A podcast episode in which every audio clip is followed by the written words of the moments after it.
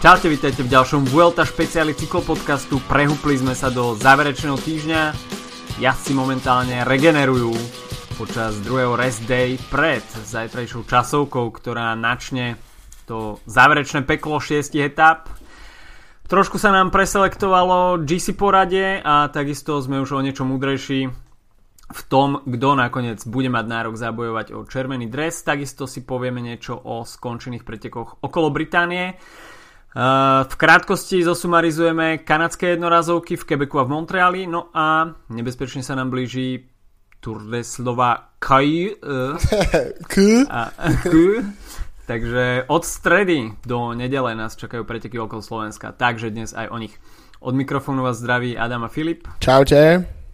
No a poďme teda do Španielska.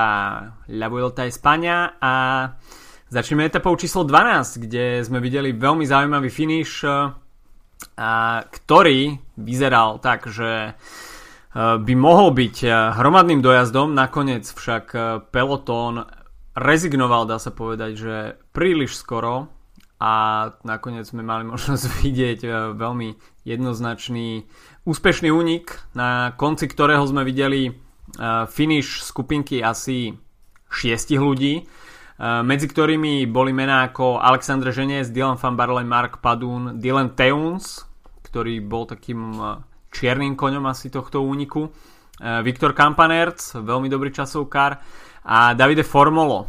Takže zaujímavá skupinka ľudí. Dylan Van Barle sa zdal byť najrychlejší v tom závere, aspoň čo sa papieru týka.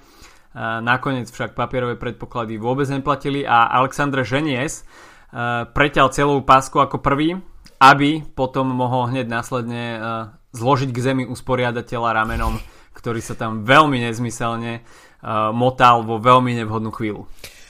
Ale aby sme neboli iba úplne zlí na tohto pána z mediálnej zóny VLT, ako sme sa neskôr dozvedeli, tak ten finish bol skutočne poriadne úzky, aj tie posledné vlastne cesty, ktoré viedli uh, k uh, cieľovej rovinke, tak uh, boli poriadne úzke. V podstate potvrdzuje to, potvrdzuje to aj to, že Vuelta fakt dáva um, miesta finishu aj do miest, kde by si to napríklad Tour alebo Giro vôbec nemohli dovoliť mm. pre veľkosť proste toho podujatia. No a tu, ak organizátori si naozaj mysleli, že tu by mohol byť šprinterský dojazd, dojazd, tak tu by som aj také jatky, že konec sveta, lebo to proste predstava, že tam ide regulárny proste peloton s, neviem, so 4-5 šprintermi, ktorí si brúsia zuby na, na, na víťazstvo v takej etape a plus nejakými ich lead-out menmi, tak uh, to by bolo proste an- totálna anarchia, ale nie, myslím, že nie priateľná pre, pre divákov, tak ako to máme radi, ale skôr tak, že si človek povie, že uf, toto nie je úplne zvládnuté. No ale keď už sme pri tom, tak uh, Dylan Van Barle naozaj vyzeral dosť zle po tom páde a neviem si predstaviť fakt horšiu, horší moment, ako keď sa uh, človek 4,5 hodiny proste teriga tými cestami, je tam celý deň v úniku v, v pomerne malom množstve jazdcov, takže striedania a všetko tam musí byť. Potom uh, si Dylan Van Barle, hej, prehráš šprint o kúsoček, keď, si, keď to vyzeralo, že si možno najsilnejší jazdec v tom, uh, v tom závere, alebo na tento typ finishu a potom to napalíš proste z druhého kolesa do organizátora, tak to je naozaj hodne smola. Ale čom bola ešte etapa číslo 12 zaujímavá a čo asi málo kto očakával, tak to je to, že sa nám menil líder pretekov a na to, sme, na to sme už možno aj trocha zabudli, ale uh, Jesus Herada, uh, jazdec Kofidisu, teda týmu, ktorý nikdy nič nedosiahne, tak uh, zaprič, zapričil už to, že na tejto volte má Kofidis okrem vyhratej etapy uh, aj dres lídra, aj dres pre, pre lídra uh, vlastne King of the Mountains, takže naozaj zaujímavý deň. Uh, ešte by som sa vrátil k tomu záveru tej 12. etapy, uh, tej, hla, no teda tej prvej skupiny a tomu uh, záverečnému šprintu, tak uh, ten dojazd bol naozaj už aj na môj vkus príliš úzky a uh, mohlo to dopadnúť, myslím si, v prípade hromadného dojazdu naozaj ako nejaké masové jatky a neviem si predstaviť Nasera Buaniho, ktorý by v prípade, v prípadne hromadného šprintu sa dostal do takéhoto koridoru. Domino. Tak, tam by asi lietali lakte od jednej strany k druhej. Uh, pri dojazdoch úzkeho charakteru, um, respektíve takých uh, nelogických opatreniach za cieľovou páskou, tak ani ten priestor nebol úplne uh, úplne príliš široký, bolo to tam naozaj tak na šírku jedného jazdca na nejaký, na nejaký komfortný prejazd. A pripomenulo mi to tak trošku situáciu s pretekou okolo Slovenska minulý rok, keď po záverečnej etape v Trnave dá sa povedať, že za cieľovou páskou asi no, takým uh, veľmi uh, rýchlým odhadom 50, 60, 70 metrov začínala pešia zóna s lavičkami a, a so všetkým týmto street furniture. Takže si boli veľmi prekvapení, že po hromadnom šprinte sa tam objavilo hneď niečo také a mali čo robiť, aby, aby ubrzdili z tej veľkej rýchlosti a neskončili tam niekde so saltom mortále cez lavičku. Môžeme byť radi, že to nebolo kritérium na fix gyroch, lebo to by bolo Asi. veľa Myslím si, že pri Red Hooku by to asi skončilo trošku horšie. Takže toľko asi k tomu hromadnému dojazdu a teraz Jesus Herada, no. Mal tam veľmi komfortný náskok, 3 minúty 22 v GC.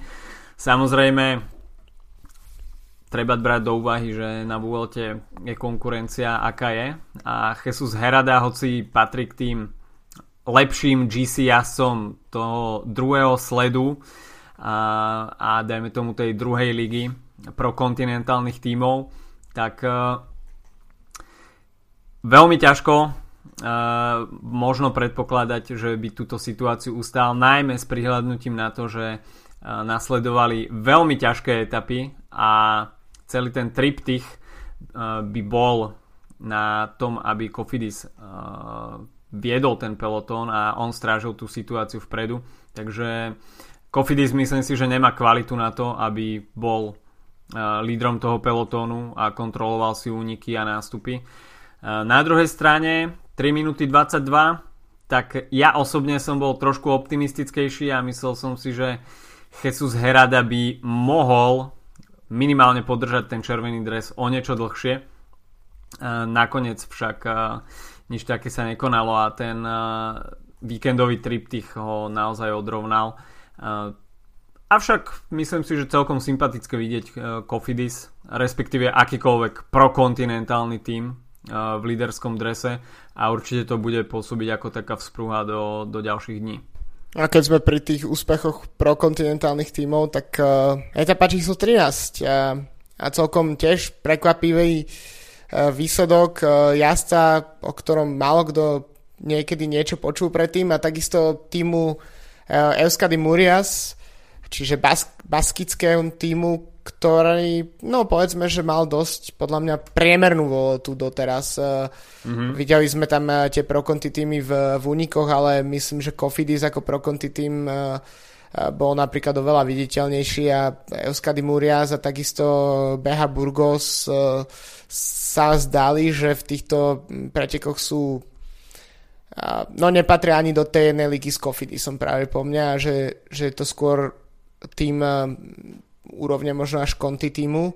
Mm-hmm. No a potom zrazu Oscar Rodriguez, uh, mladý jazdec, uh, sa vynoril z ničoho nič a utrhol si pre seba etapu a rozhodne najväčší úspech kariéry a neskutočný úspech pre malý baskický tým. No, treba podotknúť, že Euskady uh, Muria Zeuskady uh, vznikli, dá sa povedať, ako pohrobkovia uh, toho známeho oranžového týmu Euskaltel Euskady a tá baskická cyklistika prežíva a prežila uh, aj na tej nižšej úrovni uh, najmä vďaka tomuto týmu, ktorý ešte minulý rok bol kontinentálny. Takže určite ho nemôžno porovnávať s Kofidisom. Uh, to si myslím, že nie je úplne na mieste ale o to väčšie je ten úspech eh, Oscara Rodrigueza a priznám sa, že etapu som nepozeral v priamom prenose, ale keď som si pozrel výsledok, tak ma to veľmi, veľmi potešilo, eh, pretože minimálne tu u nás v podcaste uh, sú úspechy tých underdogov veľmi vítané. A veľmi nás vždy poteší takáto snaha. A je to hlavne veľké zádozučinenie pre tieto týmy. Naozaj netreba spomínať aký ba- s akým budžetom operujú uh, takéto týmy, ktoré dá sa povedať, že uh, ešte minulý rok jazdili ako kontinentálne, tento rok sú prokontinentálne a porovnať si to s týmami z tej World Tour ligy, tak uh, to je naozaj iný svet. Takže pre Oscara Rodriguez a celý Euskadi Murias obrovský výsledok. Uh, takže klobúk dole a myslím si, že ľudia začnú tie žlto-zelené fluodresy vnímať asi teraz trošku s väčším rešpektom. To, to asi áno, no tak uh, to porovnanie s Kofidisom tiež samozrejme Kofidis je tým, z ktorého sa trocha smejeme, uh, pretože jednoducho je to tým s pomerne veľkou históriou bohatou, ktorý už uh, nejaký čas v podstate nič nedokázal.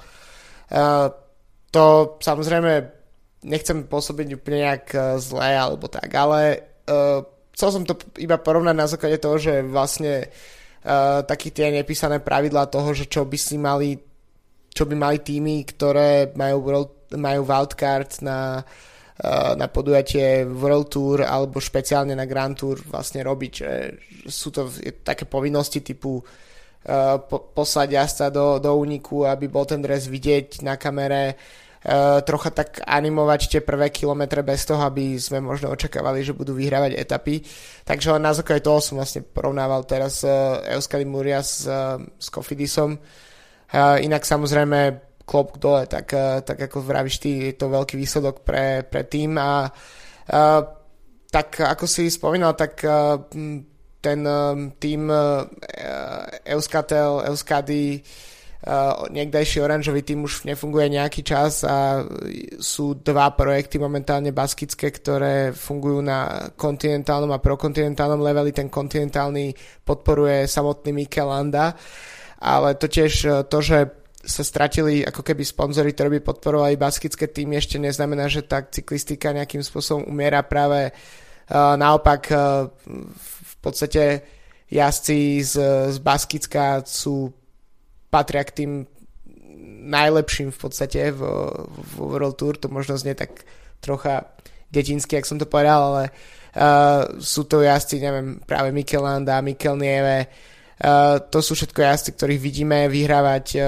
etapy na Grand Tour a myslím si, že keď sa pre nich uh, keď sa vytvorí ešte takéto podhubie toho, že začnú týmy rásť a možno eventuálne jeden z tých týmov by sa späť dostal do World Tour, tak, eh, tak tá baskická cyklistika môže kvitnúť ešte viac. No ja si myslím, že Baskicko tak to je, a aj baskický jazdci, tak to je taká výkladná skriňa, skriňa španielskej cyklistiky a je veľmi dobré, že takéto projekty fungujú. Uh, poďme však ďalej k dianiu a etape číslo 14 a tam sme mali možnosť vidieť opäť vyčínanie Simona Jejca, ktorý si nedá pokoj a pripísal si teda e, opäť víťaznú etapu a navyše sa obliekol aj do líderského dresu, takže Jesus Herada tu naozaj uh, sa mu zastavili nohy nakoniec na stúpaní Les Prayeres a Simon Yates využil situáciu vpredu, kde sa takisto už začali trošku uh, selektovať určití jazdci. Vypadol nám George Bennett, takže ten je už uh, takisto mimo hry, čo sa červeného dresu týka. Ale stále tam ostávali mená ako Miguel Angel López, Alejandro Valverde, ktorý pôsobil veľmi sviežo. Uh, Tibodovi Pinotovi to nakoniec v tejto etape ešte nevyšlo. Uh, Nairo Quintana tam bol samozrejme Steven Kruiswijk, Enric Mas. Rigoberto Uran strátil už nejaké sekundy, takisto aj Jon Izagir Manny Buchmann tam už bol takisto s miernou časovou stratou. Keď sme ešte pri Kofidise, tak Luis Angel Mate stále ešte drží bodkovaný dres pre najlepšieho vrchára, hoci ten odstup už nie je úplne taký komfortný. Aktuálne stráca, respektíve má náskok pred Tomasom de Chentom iba 7 bodov, takže to sa v tom poslednom týždni môže ešte veľmi ľahko zmení tá situácia. Veľmi aktívny v tejto súťaži je aj Ben King, víťaz už dvoch etap, ale stále teda Luis Angel Mate v drese bielom s modrými bodkami, takže Kofidis drží ešte stále túto súťaž. No a teda Simon Yates opäť s víťaznou etapou a zdá sa aj s prihľadnutím na etapu číslo 15, ktorá finišovala na Kovadonge, že ten tretí týždeň bude opäť takou veľkou záhadou v jeho podaní. Určite, tak ale rovnako aj v, v podaní iných jazdcov, pretože uh, ak Yates uh, pristupuje k tejto Grand Tour oveľa konzervatívnejšie, ako to bolo pri Gire, kedy potreboval získavať čas na Dumolana, pretože vedel, že v časovke môže stratiť ťažké minuty. Tu, čo sa týka časovky, tak uh, momentálne GC je dosť veľká záhada, pretože uh, nikto z tých jazdcov nie je skutočne excelentný časovkár. Uh, v podstate jediný lepší, to sme sa bavili aj minulé, Vilko Kelderman už teraz je v druhej desiatke. Mm. No a takisto Simon Yates uh, už nie až tak beznadený časovkár, aspoň tak to ukazuje tento, túto sezónu, ale takisto Alejandro Valverde, ktorý stále sa drží na druhom mieste mm-hmm. v GC, tak dokáže zázdiť uh, výborné časovky. Mm-hmm ale inak všetci, všetci by som považoval, že sú na veľmi podobnej úrovni. Podobné, eh, respektíve priemernej a horšej. Uh, nemáme tam Dumolana, nemáme tam Fruma, Geranta, Tomasa. Uh, Kviatkovský výpadol z, z GC, tým pádom je to všetko v podstate uh, dosť vyrovnané. Uh, tiež to, že máme v top 10 troch Kolumbícov, to hovorí za všetko, čo sa týka tých časovkárskych uh, schopností.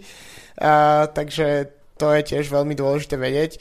No ale čo je naozaj zaujímavé a pričom by som sa pozastavil, možno ešte viac ako pri Simonovi Jejcovi, tak to je Alejandro Valverde, ktorý, mm. wow, ako spôsob, akým dokázal sa v podstate vrátiť uh, po tom, čo vyzerá, že už bude solidne dropnutý v tejto etape uh, mm. a dokázal sa vrátiť vlastne na kolesa tej vedúcej skupiny a byť ešte aj v podstate uh, výrazne podľa mňa v tých záverečných metroch e, odolnejší ako Nairo Quintana. Uh, možno práve to, že toto stúpanie na uh, v, v, to bolo v 14. etape na Les Praires niečo niečo, tak, uh, tak bolo skôr krátke a prúdke, čo mm, je taký skôr Valverdeho štýl ako, ako Quintanov, ktorý by, uh, ktorý by to ťahal. Ale takisto Quintana vyzerá veľmi pasívne neustále vidieť, ako sa tam naťahuje s niekým, či už s Miguel Ankelom Lópezom alebo s Simonom Yatesom, keď mu gestikuluje špeciálne Yates v jednej z týchto posledných dvoch etap. Neviem, či to bolo včera na Kovadonga alebo práve v tej 14. včera, etape. Hej, hej. Včera, tak, tak už dosť vášilo mu podľa mňa dohovoril, že nech niečo robí s, so situáciou. Myslím, že to stíhali Miguel Angel a López, ak si dobre pamätám. Uh, Aha, tak, hej, hej. tak, tak uh, myslím si, že už aj títo jazdci na čele GC začínajú strácať nervy s Nárom Quintanom a s jeho vyčkávacou taktikou. Uh, to mi iba stále pripomína ten, ten mem spred asi troch rokov, uh, keď Kostra sedí pred televíziou a a píše, a je na ňom napísané, že čakáme, kým Nairo Quintana zaatakuje v horách. A tak presne, tak to tu tak nejak vyzerá. No. Zatiaľ Quintana myslím, že tie očakávania od neho sú obrovské a tá zvyšná skupina GC jazdcov, ktorá možno ešte pred 3-4 rokmi sa nedala zďaleka považovať za ašpirantov na titul v Grand Tour, čiže Simon Yates, eh, Miguel Ángel López, eh, takisto možno ani Thibaut Pino a Steven Kreisweg, aj keď sú niečo starší, tak, eh, tak vtedy bol Quintana na mile od nich vzdialený, čo sa týka úrovne a mm-hmm. aj výsledkov a teraz už sa zdá, že uh, o toľko lepší nie je, respektíve ak je, tak to rozhodne nemá, ne, ne, nejakým spôsobom neukázal zatiaľ. Mňa by veľmi zaujímala uh, včerajšia réžia v aute Movistaru, pretože bola tam situácia, keď Miguel Angel López uh, ušiel na Kovadonge, dá sa povedať, že dosť skoro, bolo tu vyše 7 km pred cieľom a uh, danej chvíli, ako náhle sa začalo stupňovať tempo, tak eh, bol dropnutý aj Alejandro Valverde a v Movistare ako keby si povedali, že OK, uh, vpredu máme Quintanu, vzadu máme Valverdeho, takže nebudeme sa zapájať ani do jednej tejto skupinky, takže Alejandra Valverdeho dá sa povedať vo veľkej miere doviezol naspäť Steven Kruiswijk.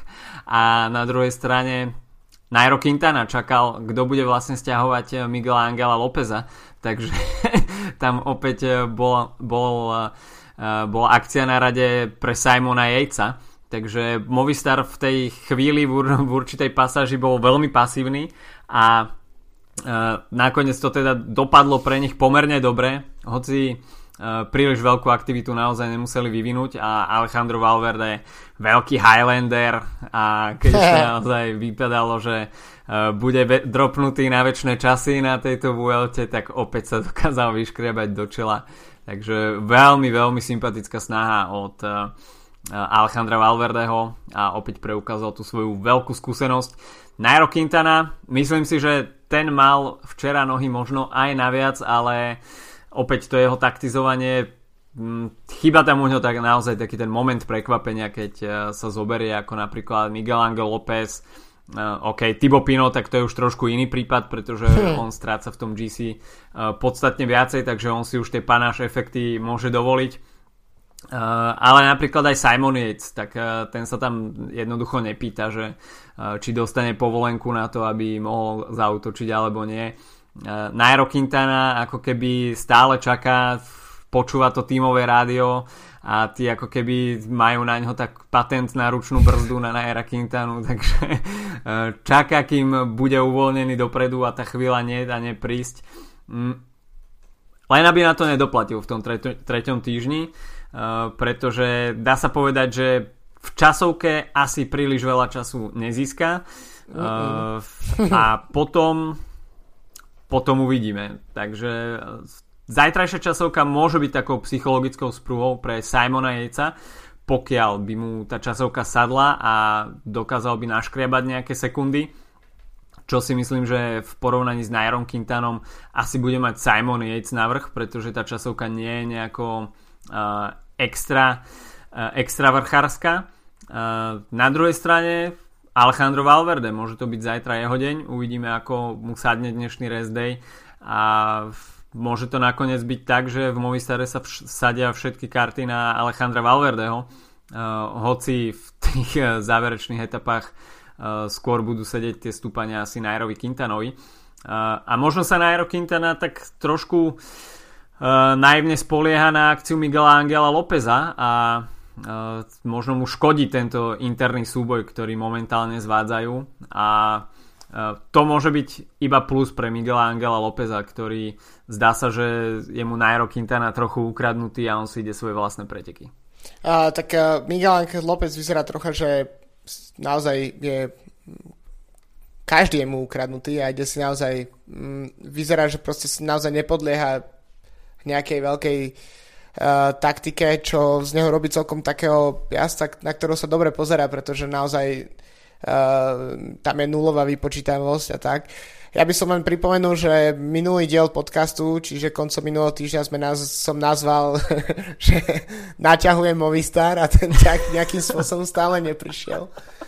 Takže, takže neviem, že či, či to teda e, či príde niečo v najbližších dňoch, ale uh, ono sa tom môže zdať, ale že 20 sekúnd uh, nie je veľa a že tie, tie rozdiely uh, sú pomerne malé, ale tá vyrovnanosť v pelotone na tom čele GC momentálne je veľmi veľká. Je to proste vidieť, že uh, na pomerne ťažkých stúpaniach, ktoré sme mali v posledných dňoch, tak, uh, tak vlastne tí GC jazdci finišovali v podstate pokope, neboli to žiadne uh-huh. uh, straty v podobe desiatok sekúnd uh, a tu hovorím práve o jazdcoch uh, ako Krojsvík, mm, Valverde, Quintana, López, samozrejme Simon Yates, tak, eh, tak v podstate stále finišovali pohromade v takom mikrobalíku a to, to hovorí za všetko. Mm, proste jazdci akokoľvek sa snažia, aj keď sa pustia do nejakých únikov, uh, tak ako Miguel Ángel López, keď uh, v podstate stíhal Pinota, ktorý, ktorý, ktorý bol pustený, pretože už je ďaleko v GC, tak uh, nikto nebol schopný nejak veľmi vytvoriť nejaké straty alebo proste zasadiť nejaký únik, ktorý by naozaj rozbil to čelo pretekov. Ale všetci sa držia spolu a myslím si, že to naozaj ešte môže byť zaujímavé, pretože máme pred sebou uh, posledné etapy, posledný týždeň. Tá časovka si myslím, že priniesie troška väčšie rozdiely ako kopcovité etapy, ale stále si myslím, že to nebude že to nebudú, nebudú také rozdiely, ako keď uh, na Gire napríklad sa môže Dumoulin spoliehať na to, že niekde stratí minútu, lebo ju zajtra získa. Tak uh, také niečo vôbec nemôžeme očakávať. Otázka, Tibo Pinot stiahol, dá sa povedať, ďalších 30 sekúnd, momentálne ho strata 2 minúty 10. Môže ešte zabojovať, dajme tomu o pódium, na ktoré momentálne stráca minútu a pol? Uh, tak uh, ja som dosť fanúšik Tibota Pinota a vždy, vždy som mal pocit, že uh, tá keď, keď uh, časovku zajazdí dobre, tak, uh, tak je nadpriemerný časovkár, čo sa týka tejto konkurencie momentálne. Akurát tú takú svetovú časovku už dnes, nezajazdil niekoľko rokov, ale na druhej strane to víťazstvo ho môže nakopnúť a myslím si, že tá bolesť s tým strateným pódium na Gire je dosť veľká na to, aby naozaj mohol niečo, niečo predviesť. Ďalšia vec je, že pri jazdovi ako Tibot Pino podľa mňa 7. miesto, ktoré okupuje momentálne, nemá žiaden, žiadny význam. Podľa mňa to mm. je na úrovni, chápeš, víťazstva v eh, Dauphine alebo Paríž Nice alebo niečo také. Uh, to môže byť pre neho viac ako byť 7. na Vuelte. Uh, takže si myslím, že to by ho mohlo nakopnúť. Ale takisto aj iní jazdci. Nemyslím si, že Nairo Quintana má nejaký dôvod sa držať tretieho miesta. Proste mm, akurát ten útok nie prísť. Takže uh, myslím, že teraz sa začne naozaj špekulovať. Uh, momentálne z jazdcov si myslím, že ktorí by brali pódium na akýkoľvek preč, priečke, tak to je paradoxne Simon Yates, ktorý vyzerá ako najlepší jazdec momentálne, pretože uh, tiež tak ako Pino strátil to pódium na z Gira Mm-hmm. No a napríklad Alejandro Valverde už len preto, že by to potvrdil, že ešte stále na to má to pódium obsadiť. Alebo Steven Kreisberg, ktorý tiež je jacec, ktorý mal vyhrať Giro pred pár rokmi a nakoniec neprišiel ani na pódium. Zajtra to bude pravdepodobne Judgment Day pre Rigoberta Urana, ktorý si včera prežil taký svoj krízový deň a stratil momentálne uh, takmer 2,5 minútová strata, avšak uh, Rigoberto Uran patrí k tým lepším časovkárom a ten zajtrajší profil by mu mohol sedieť. Takže zajtra asi to bude sa, sa, uh, stavka na jednu kartu. Uh, no, uvidíme no. Uran je tiež jazdec, ktorý zajazdil výborné časovky v, v čase, keď uh, bol dvakrát druhý na Gire a takisto zajazdil pomerne dôstojnú časovku minulý rok na Tour de France, keď si udržal to druhé miesto ale uvidíme, nakoľko bude schopný zasadiť nejaký, nejaký uh, útok. Myslím, že v porovnaní s Quintánom a s Lópezom, tak s, čo sa týka kolumbijských časokárov, tak je na tom určite najlepšie. No, keď teda už rozprávame o časovke, tak aby sme si vysvetlili, o čo pôjde. 32 km. Uh, v prvej polovici tak to bude uh, obsahovať také mierne brdky, ten záver už bude viac menej rovinatý, ale uh, bude to mať naozaj iba 390 nastúpaných metrov podľa údajov organizátora, takže nie je to príliš veľa a naozaj príň budú hrať asi špecialisti.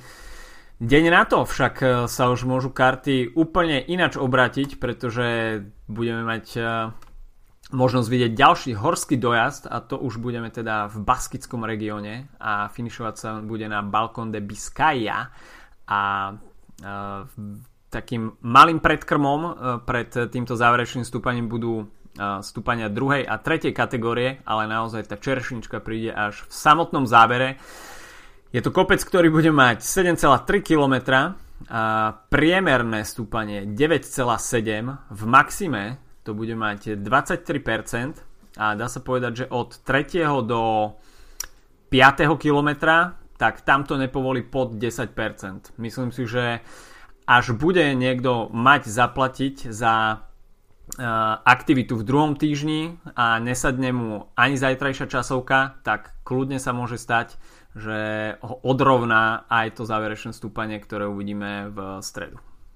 No tak uh, v podstate nás už nečakajú jednoduché etapy. Uh, možno tak podľa profilu vyzerá 18. etapa, že by mohla teoreticky byť šprinterská, ale keď bohuje podľa tých profilov VLT, ktoré jedno z tém vlastne VLT je, že, že počet nastúpaných metrov podľa toho, čo predpovedá VLT v tých profiloch, respektíve ASO ako organizátor, tak sa vôbec nezhodujú s, s tým, čo napríklad jazdci uploadujú na stravu a, a podobne. Mm. Uh, takže každá v podstate etapa, ktorá na oko môže vyzerať šprinterská, tak, eh, tak uh, ňou vôbec nemusí byť.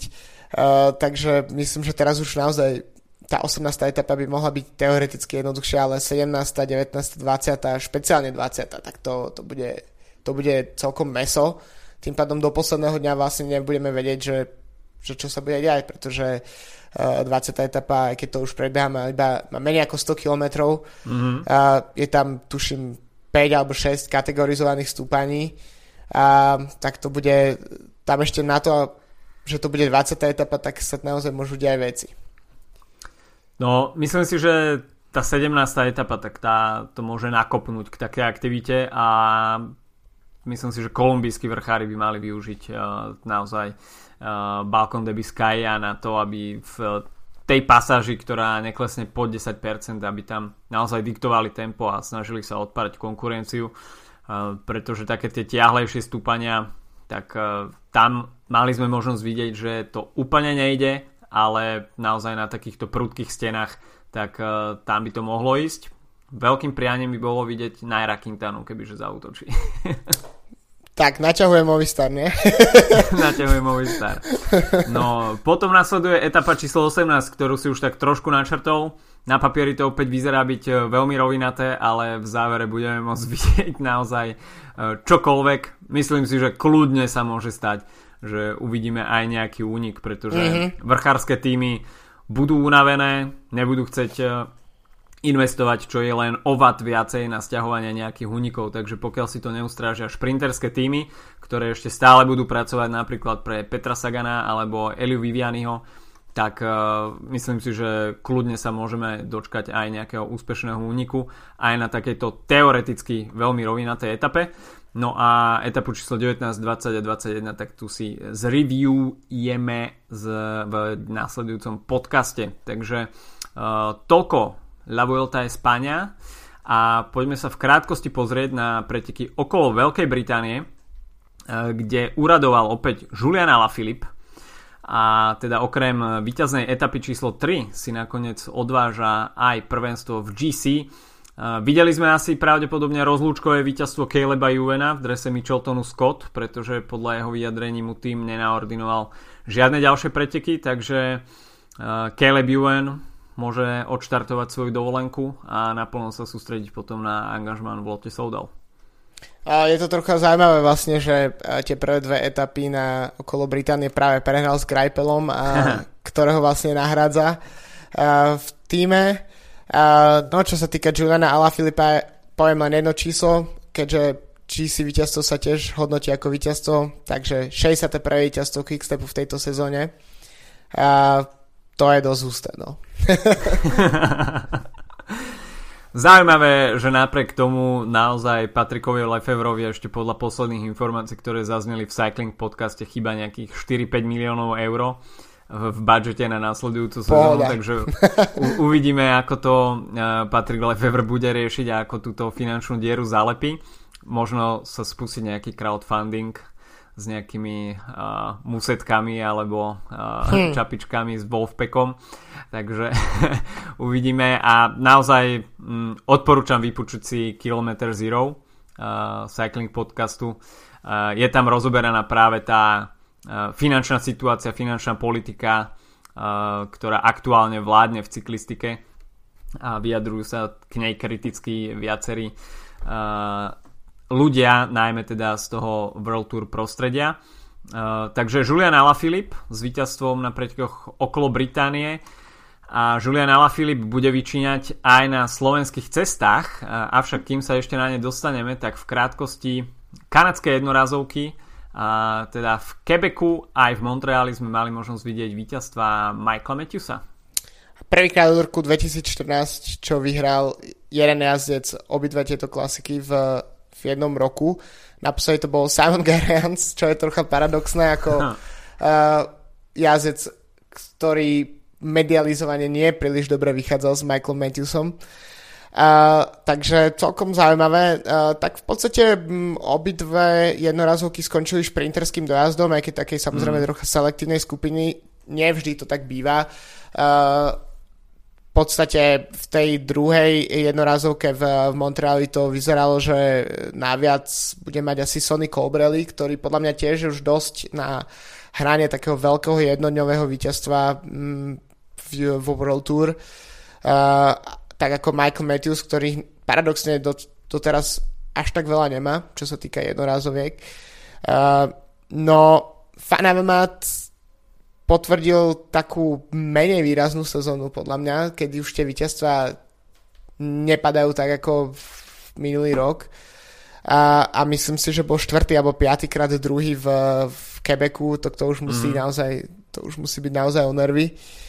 Uh, No a každopádne trocha škoda, samozrejme, že uh, sa to deje par- paralelne s Vueltou, ešte špeciálne v tieto dni, kedy uh, boli naozaj na Vuelte najzaujímavejšie asi etapy doteraz, tak, uh, takže myslím si, že trocha v tieni, ale v podstate v Kanada každoročne priláka veľmi, veľmi solidné pole jazdcov a je to tiež cesta, ktorú sa niektorí jazdci môžu pripravať na svetový šampionát. Takže toľko Kanada a poďme teraz uh, si spraviť také krátke preview toho, čo uvidíme tento týždeň na slovenských cestách. 62. ročník pretekov okolo Slovenska. V stredu štartujú preteky v Poprade. Veľmi kratučkým, veľmi kratučkým prologom. 1,6 km. Neviem, či som videl niekedy niečo kratšie. Uh, dráhu. no, no tak... Uh, dráhu, okay. je, to v podstate, je to v podstate len okruh okolo uh, hlavného námestia uh, Svetovej Gidia v Poprade. Uh, takže nič tam viac nie je. Uh, čo môže byť zaujímavé sú tie pomerne ostré zákruty, keďže fakt, že je to okruh okolo celého uh, okolo celého uh, námestia, takže tam je uh, 1, 2, 3, 4 ostré zákruty. Uh, takisto je to povrch uh, hlavného námestia, takže sú tam trocha aj nejaká, je tam nejaká dlažba, aj keď teda nemôžeme očakávať pavé, ale uh, takisto cesta, nie, nie je to samozrejme jazda po diálnici s rovnou cestou, takže, takže myslím si, že ten, uh, ten prolog bude super rýchly a, a super technický, ale myslím, že sa v ňom ukáže to, že uh, prvýkrát na štarte okolo Slovenska budú stať uh, World Tour týmy a, a tam sa ukáže proste už na tých 1,6 km sa podľa mňa ukáže uh, iný level, podľa mňa. Asi to nebude však úplne rozhodujúce, tá, to bude asi prvá etapa a, a podľa slov direktorov Sportiv z Quickstepu a, tak a, dá sa povedať, že po prvej etape bude asi rozhodnuté o GC a pôjde sa teda z Popradu s finišom na Štrbskom plese. A etapa bude bohatá na horské prémie a nakoniec e, to bude finišovať tou dvojitou čerešničkou na Štrbskom plese, takže dva prejazdy Štrbského plesa. Divácky to bude určite veľmi atraktívne. No a dá sa povedať, že tam to bude asi už hra mačky s myšou Quickstep a Bora versus zvyšok sveta. Presne tak, no ešte možno Kofidis už dnes spomínaný by mohol zohrať nejakú rolu.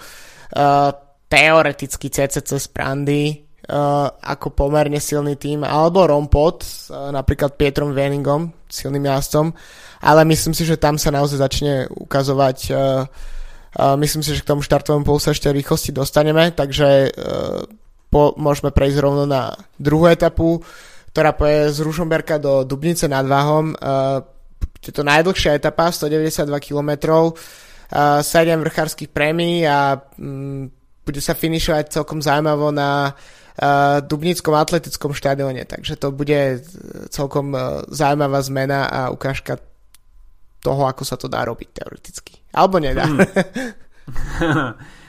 Každopádne uvidíme asi nejaký hromadný dojazd, pretože posledná vrchárska prémia je nejakých 40 km pred cieľom, takže je veľmi pravdepodobne, e, pravdepodobné, že v prípade aj nejakého úniku sa to nakoniec zleje dokopy.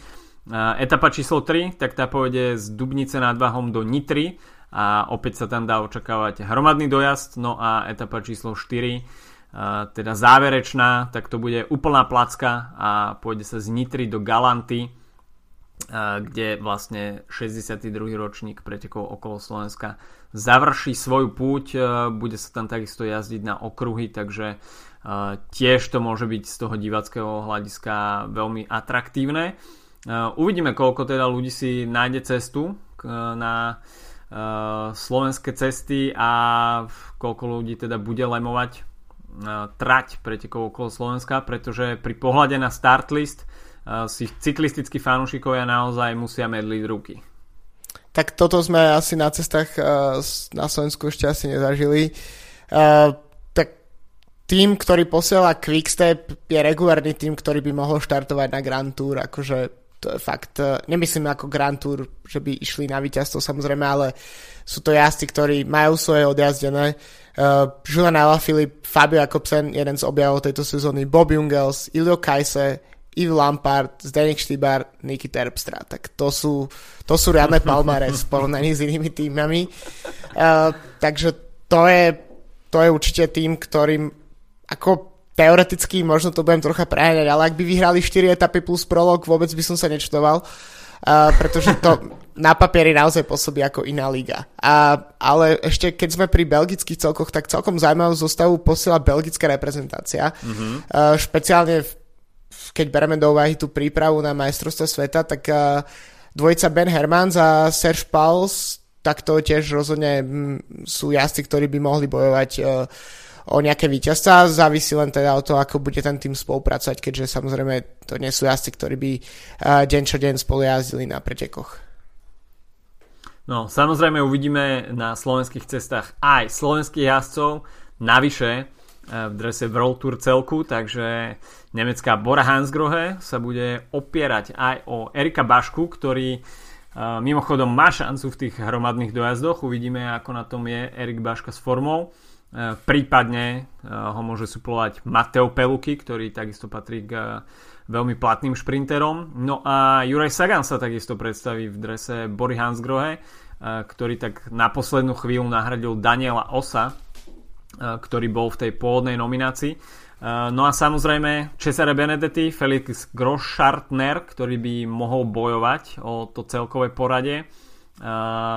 Johannes Schinagel a Rudiger Zelik. Takže toto je zostava Bory Hansgrohe.